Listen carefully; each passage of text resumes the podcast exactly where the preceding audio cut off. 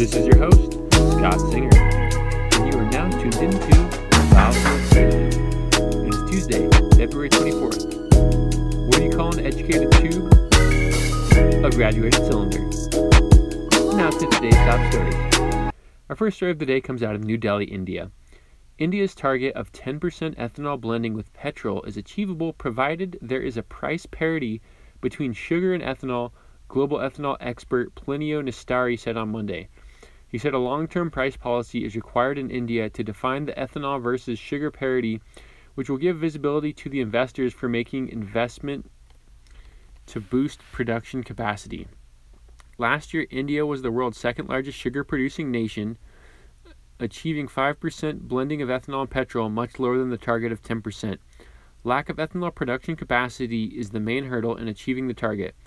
Brazil, the world's leading sugar producer, is a pioneer in ethanol blending with petrol and achieved more than 25%. The long term policies, including the ethanol sugar price parity policy, has been instrumental in the capacity building of ethanol in Brazil. Similar long term stable policies in India are a must.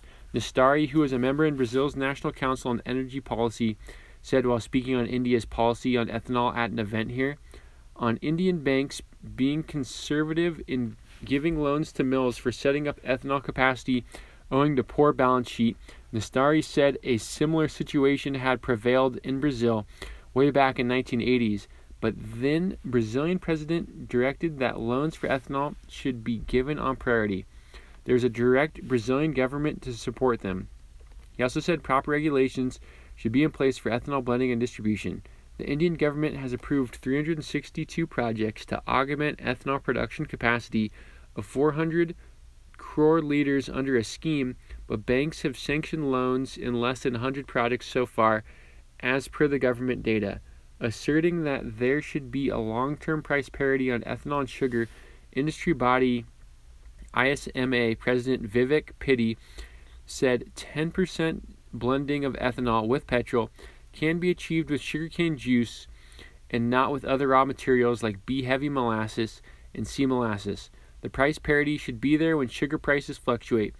It should not be the case that ethanol prices are fixed lower when sugar prices go up, he added.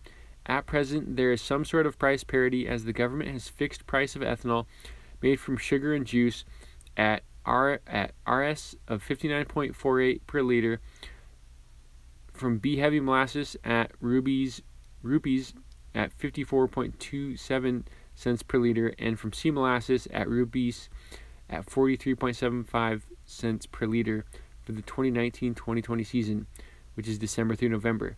Whereas sugar prices in the country are ruling at rupees of 32 to 33 per kilogram at X mill stating that ethanol has great future in India if properly planned.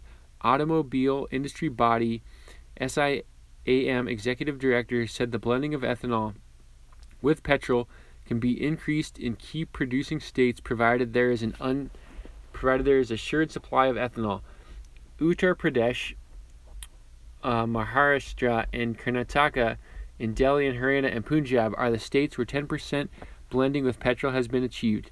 At present, India has an ethanol production capacity of 355 crore liters against the requirement of 511 crore liters from oil marketing companies for blending purpose.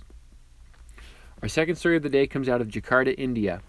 Sorry, out of Jakarta, Indonesia.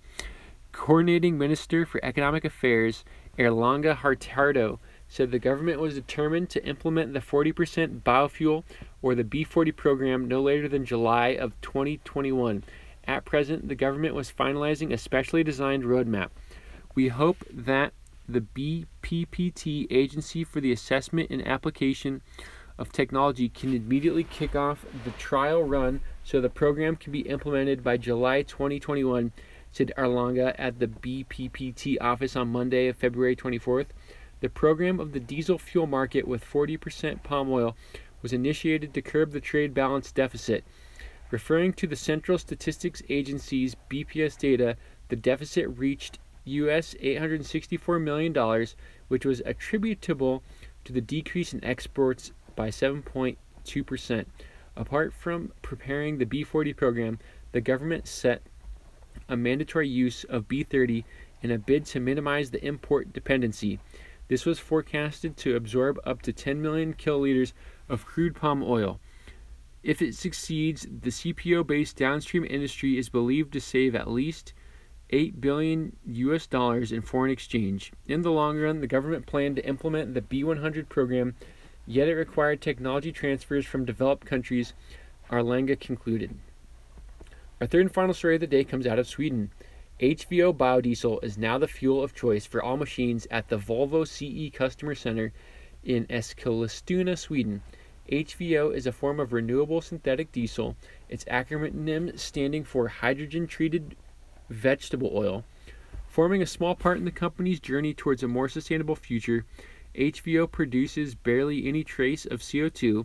It's a clean form of fuel while also remaining in use performing comparable to regular diesel.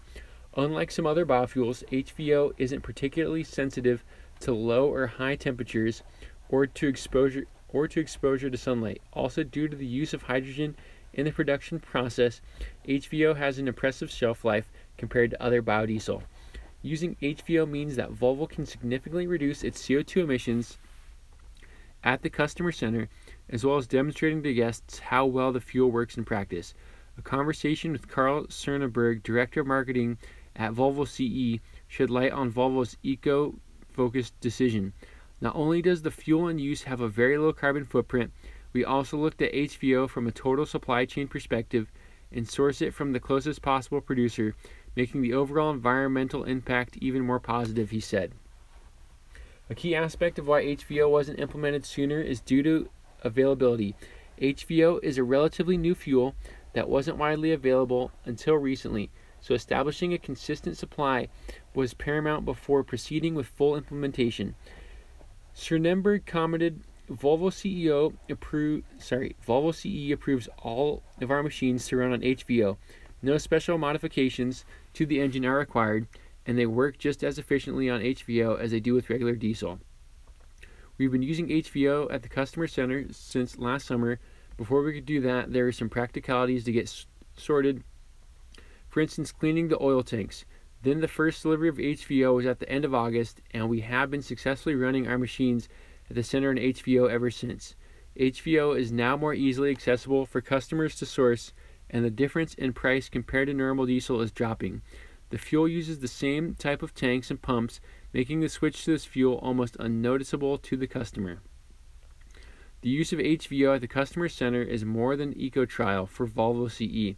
Machine demonstrations will continue to solely use HVO and its use will be highlighted in the presentations, thereby encouraging customers to become more eco efficient in their own operations.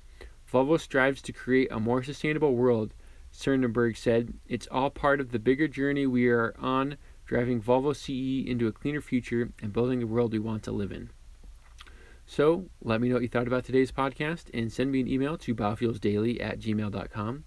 Lastly, if you could please subscribe to my podcast and leave a rating, it would be greatly appreciated. Thank you for listening, and remember to always go.